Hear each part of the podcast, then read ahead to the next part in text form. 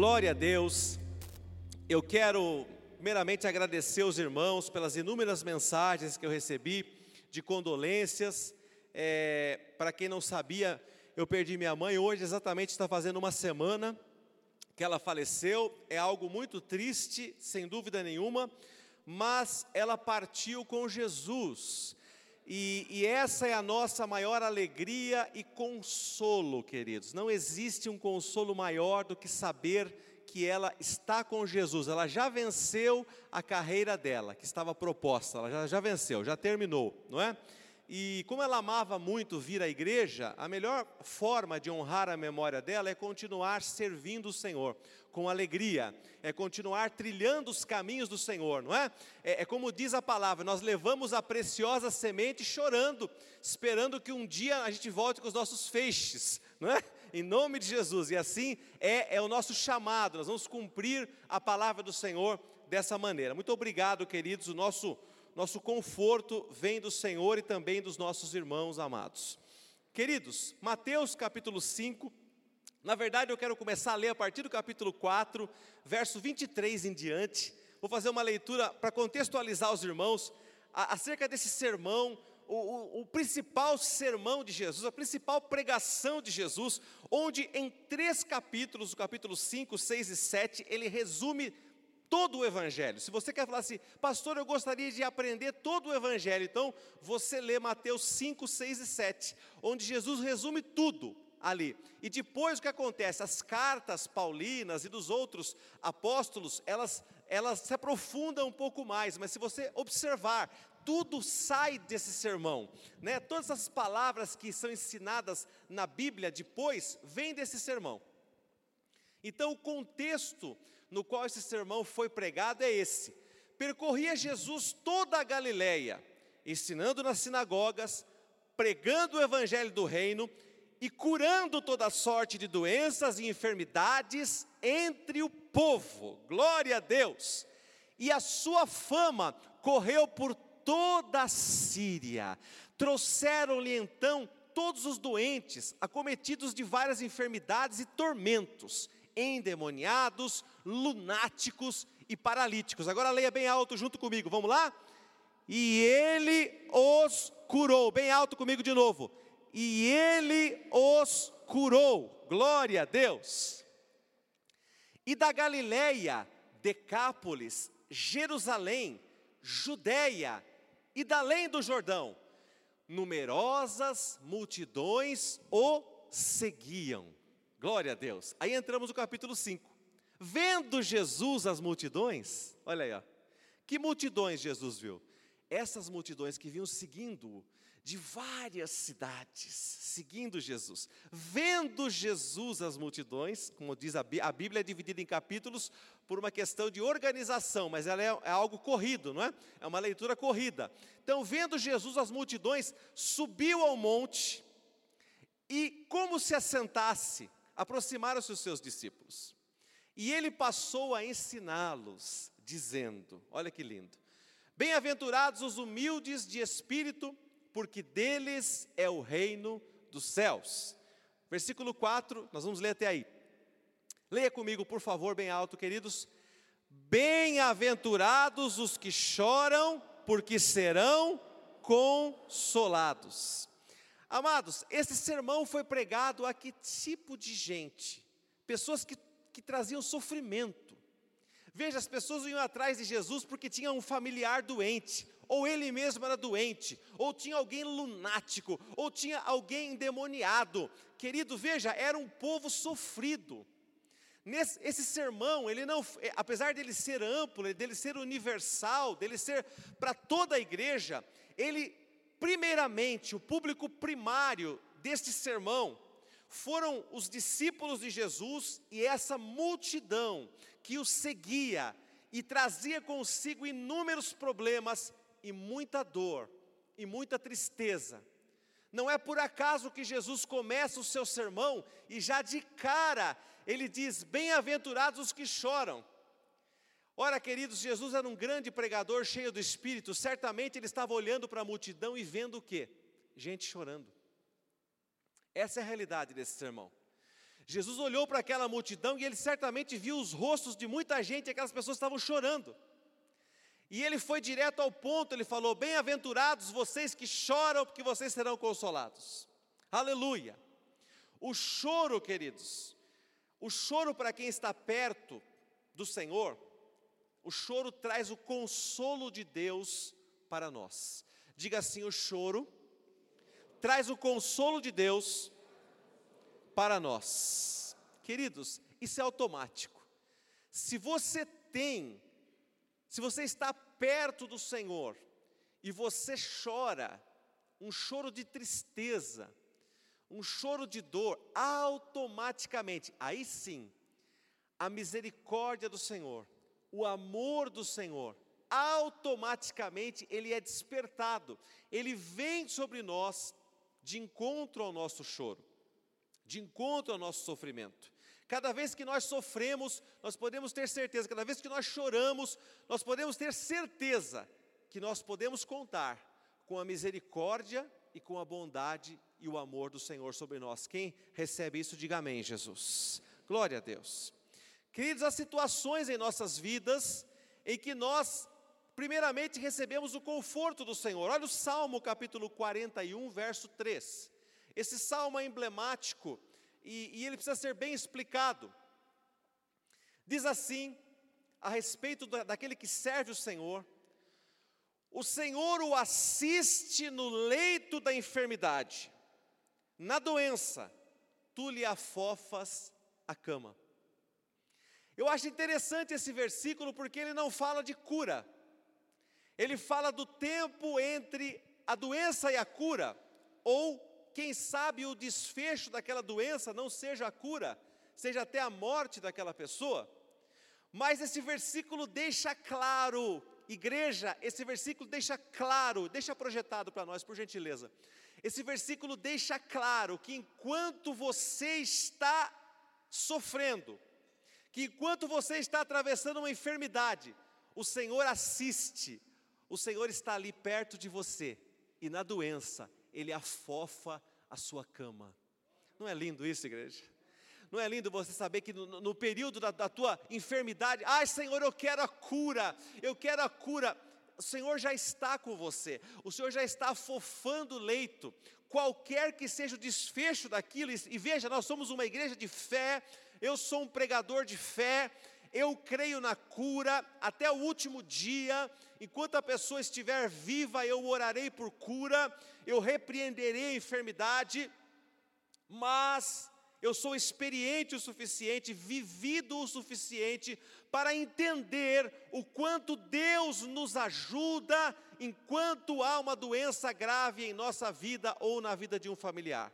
O Senhor afofa o leito, o Senhor prepara pessoas que cuidam bem dele, dela, pessoas que preparam, querido, realmente um tempo em que nós, apesar da dor daquele momento da doença, da enfermidade, nunca vamos nos sentir sozinhos. Nunca vamos nos sentir sozinhos. Se você vai passar por um momento de dificuldade, se eu vou passar por um momento de dificuldade, pode ter certeza, querido, o Senhor jamais nos deixará. Mateus capítulo 28, verso 20.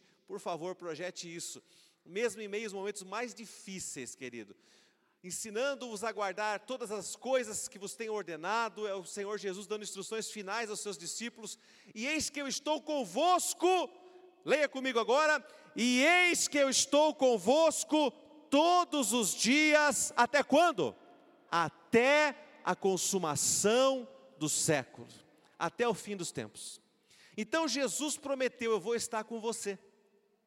Eu vou estar com você na tua luta, eu vou estar com você na tua dificuldade, até a consumação do século.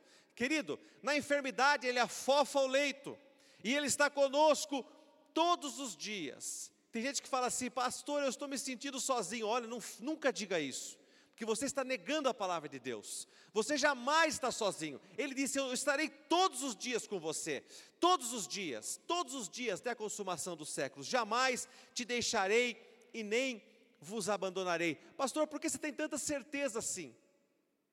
Porque tem pessoas, queridos, que esses dias têm sido dias de, de luto pelo, pelo Brasil, mas especificamente aqui, não é, Pastor João? Nós temos conversado como tem sido difícil para nós, quantas pessoas, querido, da, da, da igreja, conhecidos, têm falecido.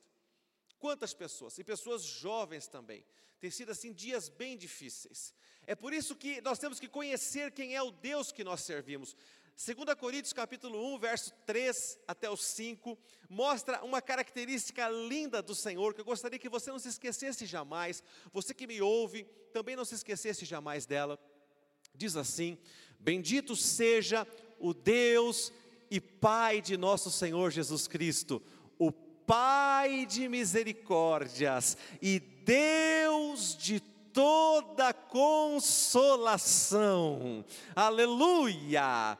Aleluia! Glória a Deus. Continua aquele próximo versículo, por favor. É Ele que nos conforta em toda nossa tribulação para podermos consolar os que estiverem em qualquer angústia, com a consolação com que nós mesmos somos contemplados por Deus. Aleluia. Verso 5, querido.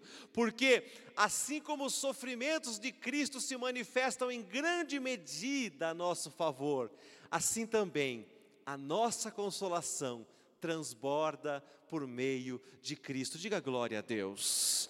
Querido, eu quero ficar no versículo 4, por favor. O versículo 4 fala: "É ele". Veja que eu olha a ligação entre esse versículo e o sermão da montanha. É ele que nos conforta em toda nossa tribulação. Por que, que eu sou confortado, queridos? Para poder consolar os que estiverem em qualquer angústia. Queridos, eu fui visitar uma pessoa, são clientes meus, e eles perderam um filhinho de sete anos de idade. E eles estavam desesperados. E a gente tem, tinha pouco relacionamento, até porque eu vendo para eles há pouco tempo, menos de um ano, ou um ano talvez. E com essa pandemia a gente se vê menos, é muito WhatsApp e tal.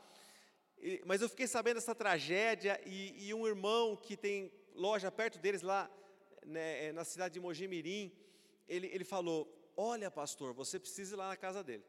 Tem que dar um jeito, não tem como. Eu falei: Meu Deus, estou numa situação terrível em casa, né? Estava com minha mãe doente.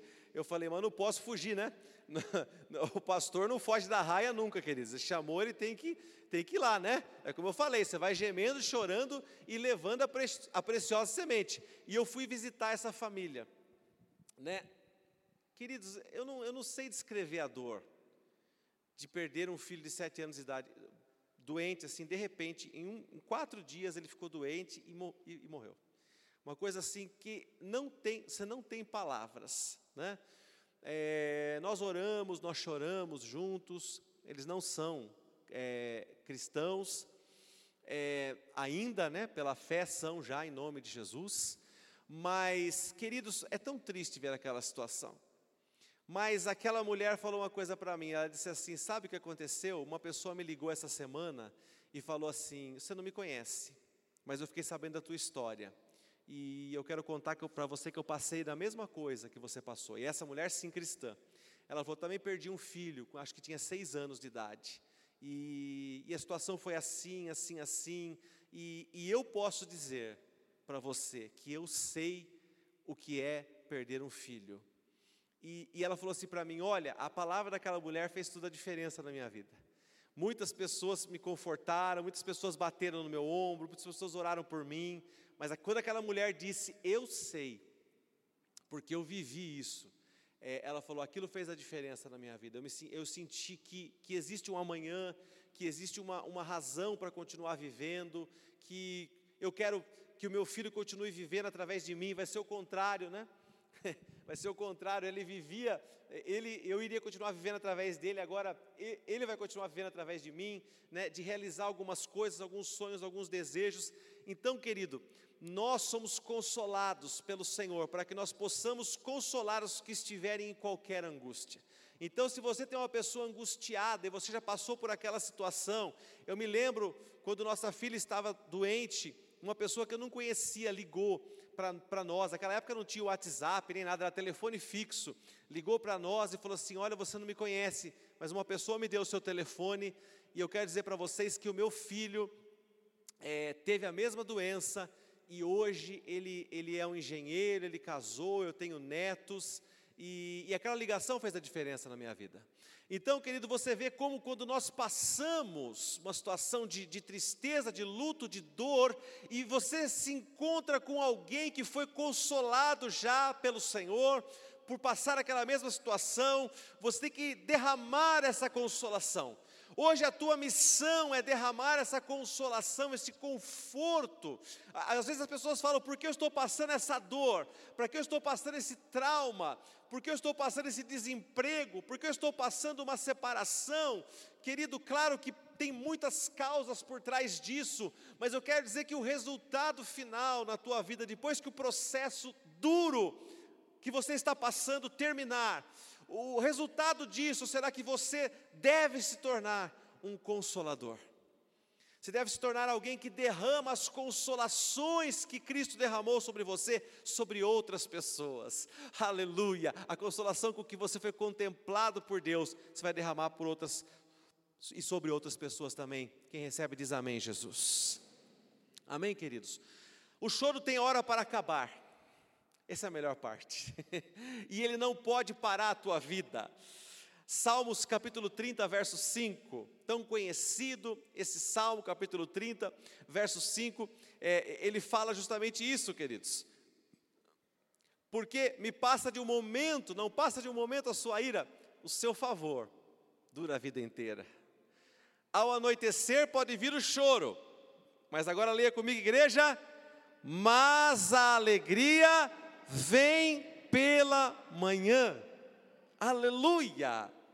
Então você não pode viver preso a uma vida de choro. Pastor, mas eu já chorei mais do que uma noite. Querido, isso daí é uma, né? é uma comparação. Não está falando que vai durar uma noite de, de nove, dez horas. Às vezes a noite, né, ela pode durar mais tempo em nossas vidas. Você pode chorar muitas noites, mas a Bíblia garante que você não vai chorar para sempre. Isso que é importante.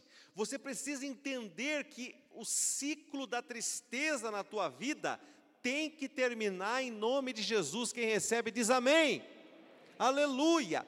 O ciclo do luto tem que terminar na tua vida. Querido, o luto, a tristeza, não é uma coisa que você vira a página, ah, eu estou bem, eu estou legal, nossa, estou maravilhoso, só alegria. Só... Não, não é assim. É um processo, mas você nunca pode perder de vista o fato de que um momento da tua vida, uma hora, ele vai terminar. Uma hora esse processo de luto, de choro, de dor vai terminar na tua vida e a alegria vai romper pela manhã, diga glória a Deus. Aleluia, tem que terminar. Chorar faz bem, querido, nos alivia emocionalmente. É muito bom chorar, não é? Tem pessoas que, que falam assim: eu preciso ir em tal lugar, né? Porque eu preciso chorar. Tem pessoas que gostam de assistir um filme triste porque precisa chorar. Eu, antes de receber Jesus, eu chorava toda sexta-feira santa, porque passava na televisão a paixão de Cristo. E eu assisti aquele filme, nem sei se existe ainda aquele filme, tão antigo, A Paixão de Cristo. E, e terminava aquele filme, eu estava com ódio dos soldados romanos, dos judeus e com dó de Jesus. Tudo errado. Né? Eu estava com todos esses sentimentos aí. Ai, que pena de Jesus, não é que eu tô? Ai, que ódio desses soldados romanos. Ai, que gente ruim desses judeus, que gente ruim. E assim era o meu sentimento. E eu chorava. E, e, e era o meu choro do, do ano né? Aquela tristeza do ano. Mas, queridos, agora nós entendemos a importância do choro. Todos nós temos que chorar um momento na vida. E, e é preferível chorar aos pés do Senhor Jesus. É preferível chorar na igreja, é preferível chorar no seu tempo de oração. É preferível você ter um coração quebrantado, você chorar por sentir a presença de Deus. Quanto tempo faz que você não chora talvez por uma coisa triste, ok. Ah, pastor, minha vida tem ido bem, graças a Deus, não tenho chorado por nada triste. Mas e outro choro pela presença de Deus, por você sentir tão forte a presença de Deus e você se sentir tão indigno daquela presença, você se sentir tão indigno daquele amor que você recebe e sente naquele momento, e isso te levar às lágrimas. É tão importante que isso aconteça na sua vida com frequência. É muito importante, querido, que você se quebrante, porque a Bíblia diz que há um coração quebrantado e contrito, o Senhor não rejeita. E, e que tipo de coração quebrantado e contrito é esse que há anos não chora, que há anos não se quebranta, que há anos não se humilha diante do Senhor, que há anos não se ajoelha e, e derrama todo o seu ser e diz: Pai, tu és tu, eu não tenho nada. Tu és a minha porção e a minha herança, eu não sou nada sem ti, Senhor. Então avalie o teu coração, avalie tua vida, teus sentimentos e veja quanto tempo você tem sido se mantido afastado desse sentimento, dessa presença, desse quebrantamento tão benéfico para a tua vida, tão necessário em nome de Jesus. Quem está entendendo, diga amém, Jesus. Glória a Deus. Há uma mulher na Bíblia, seu nome é Ana, ela veio a ser mãe do profeta Samuel. A Bíblia a descreve como uma mulher estéril. Ela não podia ter filhos, e aquilo a entristecia demais. Ela vivia uma época em que a mulher, desculpa a expressão, só servia para ter filhos. Não tinha outro, outra função a mulher. Naquela época era isso. Não é? Então o fato dela não ter, ela não ter, ela, hoje você poderia falar, hoje as mulheres não têm filhos, mas são bem sucedidas na carreira, tem uma, uma, se desenvolvem em outras áreas, algumas não têm filhos até por opção própria, não é? Mas queridos, com ela não. Ela era uma mulher que ela não tinha outro destino no mundo. Ela nasceu para ser mãe. E o que é pior, naquela época as pessoas tinham várias esposas, né? Era um outro, uma outra dispensação, querido. Misericórdia isso, hein? Olha, coisa terrível, hein? Ainda bem que acabou isso, né? Graças a Deus. Mas, queridos, ela, ela tinha uma rival, Penina. E essa rival, além dela ela ser uma mulher fértil, que tinha muitos filhos, ainda ela era barraqueira. Ela era uma mulher provocadora, sabe, querido? E ela falava assim: Olha, mais uma criança, estou tendo mais um filho, estou engravidei de novo, viu? E você? E você? Você não é nada. Porque a mulher que não podia ter filhos, ela não servia para nada. Era uma mulher de segunda categoria. Mas a Bíblia diz que o marido dela, Eucana, amava a ela, amava a Ana e não a Penina. Não é? E ele amava muito e cuidava muito bem dela e dava porções para ela mais generosas do que para outra. Enfim, queridos, ele falava: "O meu amor não é suficiente para você". E ela falava: "Não, eu quero ter filhos".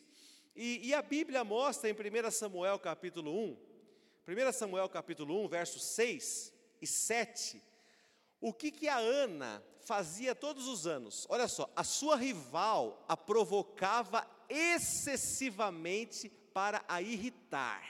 Pensa, no, mulher, você sabe o que é isso, não é? Você que é mulher sabe o que é isso. Eu não entendo muito bem isso aí, Jonas. Eu, para mim, mas não sei, a minha, a minha, esposa falou que é isso mesmo, é isso mesmo, é assim mesmo. É, é isso, quem é mulher sabe, né? É, então, a sua rival a provocava excessivamente, que uma mulher sabe como pegar a veia da outra, não é? Para irritar, porquanto o Senhor lhe havia cerrado a madre. E o que ela fazia no versículo 7? E assim o fazia ele de ano em ano. E todas as vezes que Ana subia à casa do Senhor, a outra a irritava, pelo que chorava e não comia. Diga, chorava e não comia. De ano em ano, diga mais alto, de ano em ano, chorava e não comia. Era isso que ela fazia. De ano em ano, ela só chorava e não comia. Então, quando chegava a época de ir para o templo, para a igreja deles lá, né, que eles iam cultuar no templo, ela já sabia que seria um tempo de irritação e de choro, e que ela perderia a fome. E ano após ano ela só fazia isso. Ah, ela chorava, quer comer alguma coisa? Não quero. Ai, o que você vai fazer? Ah, só chorava. Só chorava. Queridos, e aí eu quero entrar nesse, nesse contexto diferente, de que esse choro, esse tipo de choro não resolve a vida de ninguém. Esse tipo de choro não tira a pessoa do lugar. Ah, mas ela não está chorando. Isso. Ela poderia ser consolada. A Bíblia não diz que ela vivia chorando, diz que ela chorava todo ano, né, não era todo o tempo. Então ela se consolava, passava aquilo lá, ela se consolava, o marido tratava ela bem e tudo, mas não resolvia o problema dela. E o estado emocional dela só piorava. Uma pessoa que chora de tristeza continuamente tem o seu estado emocional abalado. Nós não nascemos para chorar todo dia. Se a pessoa chora todo dia, tem alguma coisa errada. Certo? Ah, olha, eu perdi um ente querido, estou chorando todo dia. Ok, por um tempo é assim mesmo. Agora, eu estou chorando todos os dias, por quê? Ah, pelo meu casamento, pela, pela situação que está o meu filho, é pela situação que está o meu parente, pela situação que está a minha vida, por uma angústia que eu sinto, um aperto. No, no... Não, querida, aí está errado. Não pode ser assim. Qual o estado emocional de Ana, querido? A maneira como ela orava diante do sacerdote fez com que Eli a confundisse com uma bêbada. Tal essa era a angústia dessa mulher. Olha o que diz 1 Samuel 1, 12 até o 16. Como que fica o estado emocional de uma pessoa que chora tanto? Olha só. Demorando-se ela no orar perante o Senhor, passou Eli a observar-lhe o movimento dos lábios. Porquanto Ana só no coração falava, seus lábios se moviam, porém não se lhe ouvia voz nenhuma. Por isso, Eli a teve por embriagada. Hum, hum, hum, isso, a mulher bebeu. E lhe disse: Até quando estarás tu embriagada? Aparta de ti esse vinho. Ainda enquadrou ela, o sacerdote. Deu um conselho para ela. Porém, Ana respondeu: Não, senhor meu, eu sou mulher atribulada de espírito. Não bebi nem vinho nem bebida forte, porém venho derramando a minha alma perante o Senhor. Versículo 16 agora. Não tenhas, pois, a tua serva por filha de Belial, porque pelo excesso da minha ansiedade e da minha aflição, é que tenho falado até agora. Diga excesso de ansiedade, aflição. Diga mais alto: excesso de ansiedade, aflição. Olha o estado emocional dessa mulher: excesso de ansiedade e aflição.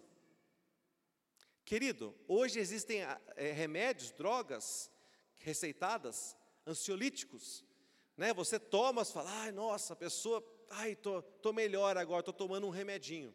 Ok, nada contra, graças a Deus pelos remédios, mas na época de Ana não tinha remédio, não tinha ansiolítico. Você tinha que resolver as coisas entre você e Deus.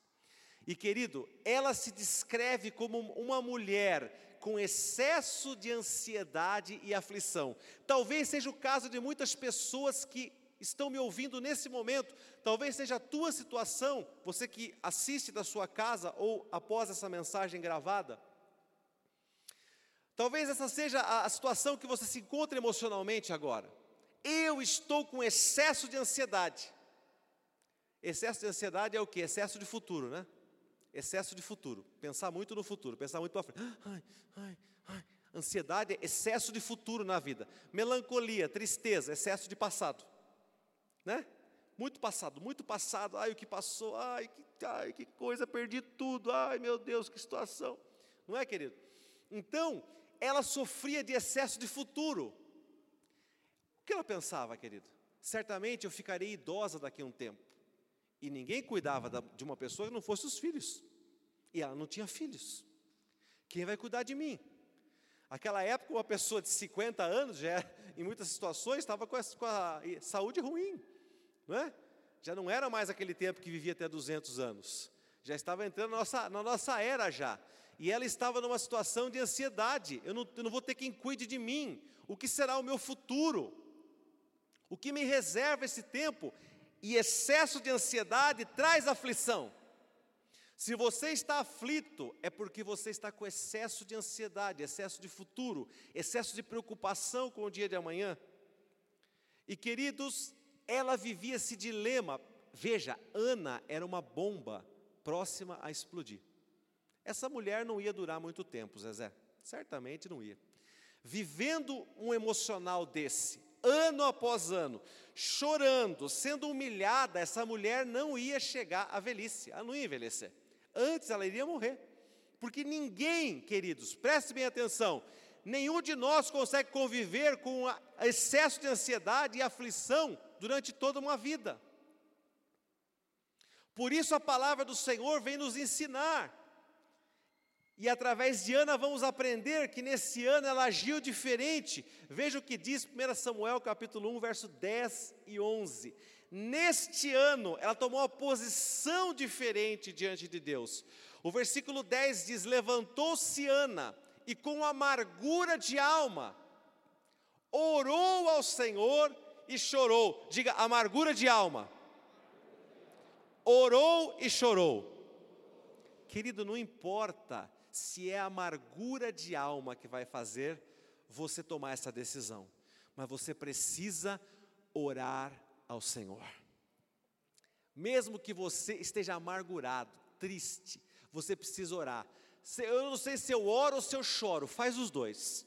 Ana fez os dois. Ela orava chorando. E eu vou dizer uma coisa para vocês: as orações mais poderosas que você pode fazer na tua vida são essas daqui. Que você faz quando você está amargurado, angustiado e você ora e chora. Sabe, queridos? Você está com aquela aflição no teu espírito, a tua alma está quebrada e você começa a orar e chorar, e dizer: Senhor, me ajuda, Pai. Eu, eu só tenho a Ti, Senhor. Eu preciso de algo na minha vida, Senhor. Soluciona a minha vida, Deus. Toca na minha vida, Pai. Eu preciso, eu não tenho outro socorro. Sabe, queridos, mas de forma desesperada, de forma sincera, de forma poderosa. E a Bíblia diz que no versículo 11, algo além ela fez. Ela fez um voto dizendo: Senhor, se benignamente atentares para a aflição da tua serva, e de mim te lembrares, e da tua serva te não esqueceres, e lhe deres um filho varão, ao Senhor o darei por todos os dias da sua vida, e sobre a sua cabeça não passará navalha. Querido, desta oração, ela moveu o coração do Senhor e a mão do Senhor em favor dela. Olha o que acontece no versículo 17 e 18 quando ela explica para o sacerdote o que aconteceu. Então lhe respondeu Eli: Vai-te em paz, o Deus de Israel te conceda a petição que fizeste. Aleluia. Levanta a tua mão direita e diga assim: Eu vou em paz. O Deus de Israel me concede a petição que eu fiz. Aleluia. Querido, você precisa tomar posse dessa palavra para você. Cada vez que você ora, você ora e fala: Eu vou em paz, porque o Deus de Israel me concede a petição que eu fiz. Aleluia. Eu creio na resposta e no poder da oração. Versículo de número 18, querido. E disse ela: Ache a tua serva mercê diante de ti. Assim, a mulher se foi no seu caminho e comeu. Agora leia bem alto comigo e o seu semblante já não era triste. Glória a Deus! Nós começamos a ver uma mulher que não comia e chorava. E nós terminamos vendo uma mulher que estava comendo e o seu semblante já não era triste. Glória a Deus. Sabe por quê, querido? Porque ela tomou uma atitude. Ela parou de só chorar e reclamar a sua sorte. Ela fez um voto, ela se posicionou diante de Deus.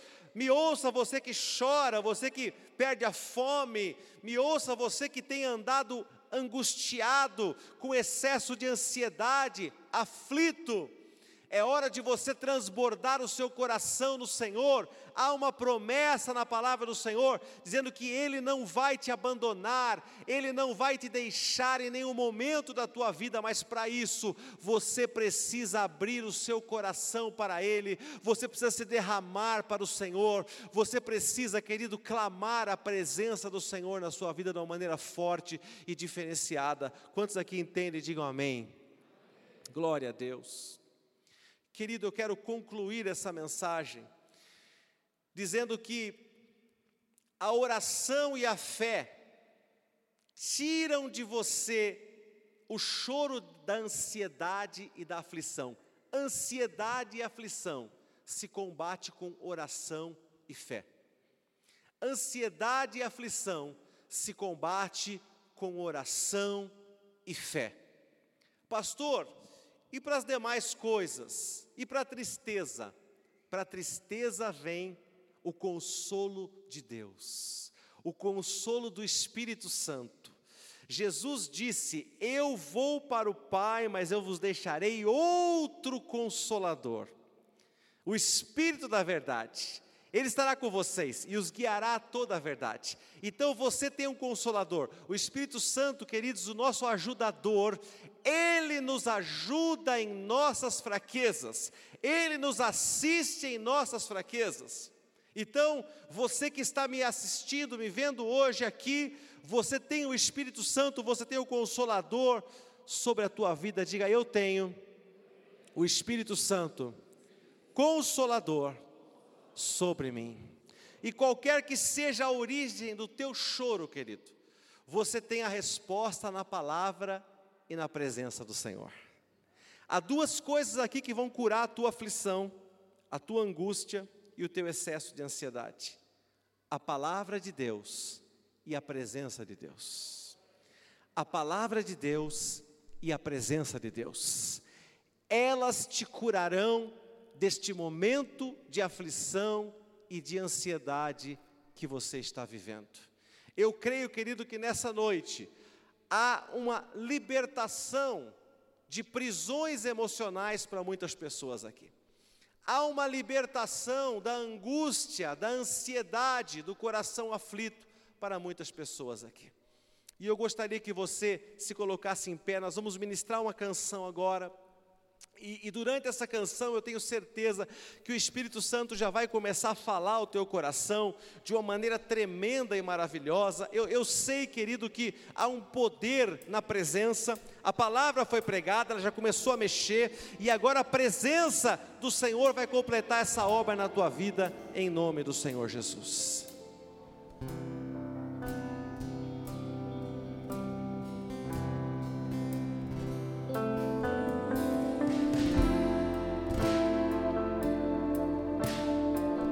Eu peço a você que descanse no Senhor agora.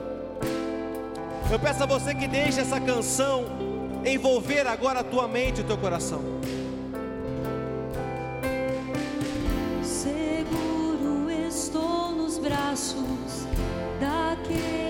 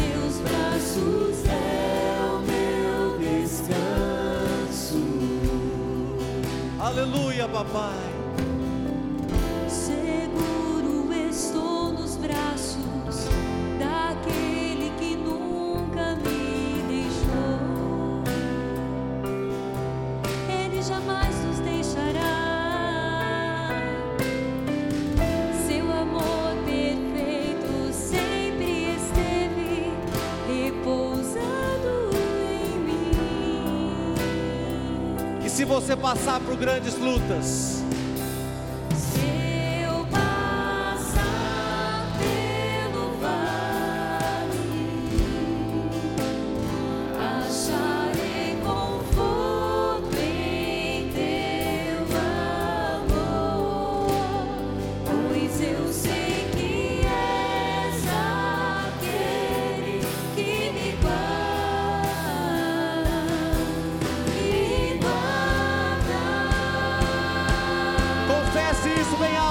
time.